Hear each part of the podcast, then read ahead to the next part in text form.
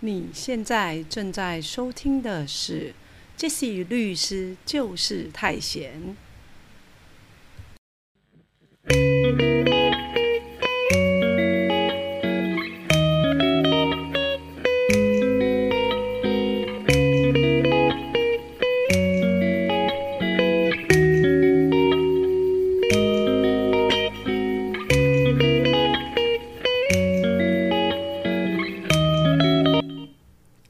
是 Jesse，。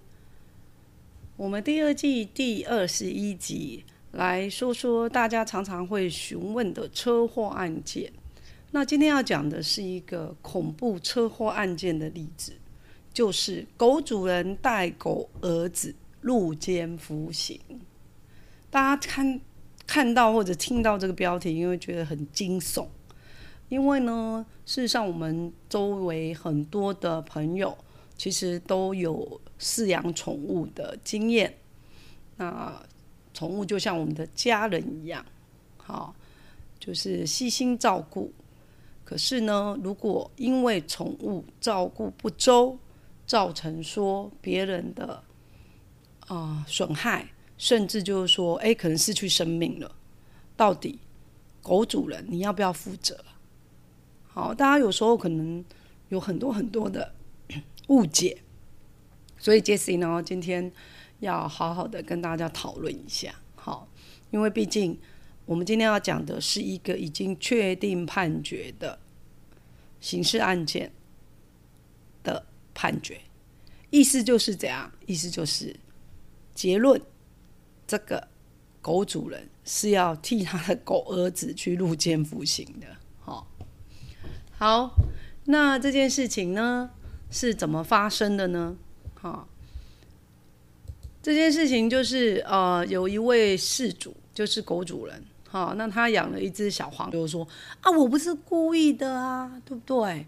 我是过失啊，应该罪不至死吧？没有啊，这案子没有罪，没有说要你死啊，就是你要入监服刑啊。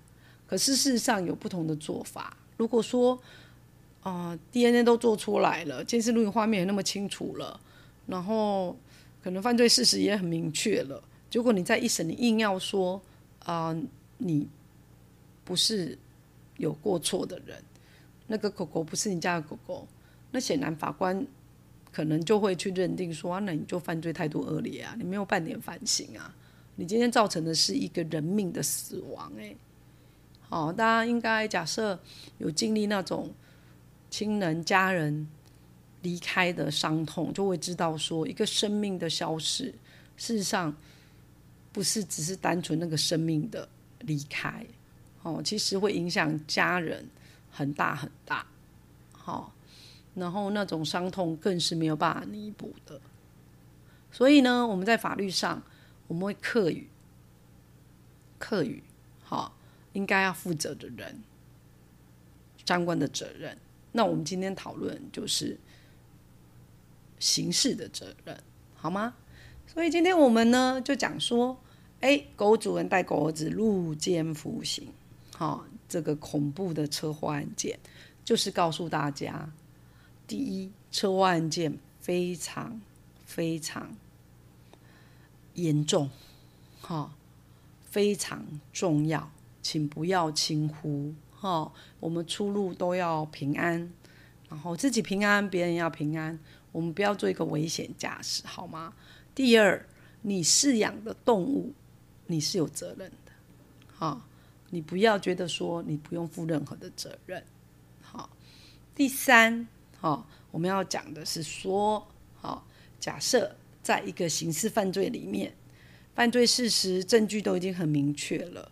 好，我们就会希望说，你要考虑你是不是认罪，然后有能力的话，好，或者是在能力范围内赔偿被害人的损失，跟被害人达成和解，这样子对于刑事庭的法官去裁量你的刑事的刑度，绝对是有相当的帮助的。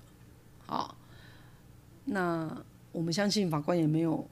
一定都要把每个人都关起来，你知道我们监狱也很满呐，好，把你关起来，其实要招呼你吃的喝的，哦，也没有那么轻易嘛，对不对？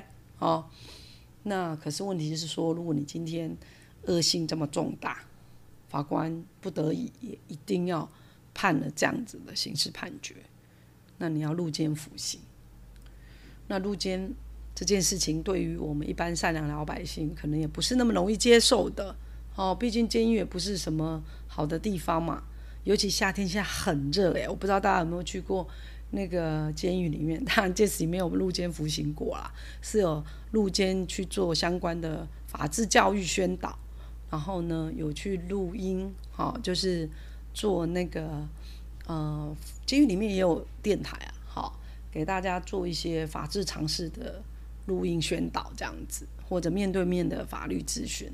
或者去授课这样子，那在这种热的要命的夏天里面，我跟你讲，真的很热很热。你的监有冷气吗？像你那么舒服，在家吹冷气？当然没有啊，好吗？那所以今天呢，我们杰西律师就是太闲第二季第二十一集，告诉大家这个恐怖的车祸案件，狗主人替狗儿子入监服刑，希望大家都知道，呃，车祸案件的严重性，好吗？那希望大家如果有任何问题，也可以 email 或者留言给 Jessie。那如果你觉得这个 podcast 对你有帮助，也非常非常希望你可以到 Apple Podcast 给 Jessie 五星好评。然后呢，因为你的留言可能可以让更多人知道这个节目。那如果你习惯 YouTube，也可以上 YouTube 留言，那分享。让更多人知道这些律师就是太闲，让有需要的人可以啊有更多的法律尝试。那如果你只是要下班学法律，也非常的欢迎。那这些律师就是太闲，就说到这喽，谢谢大家。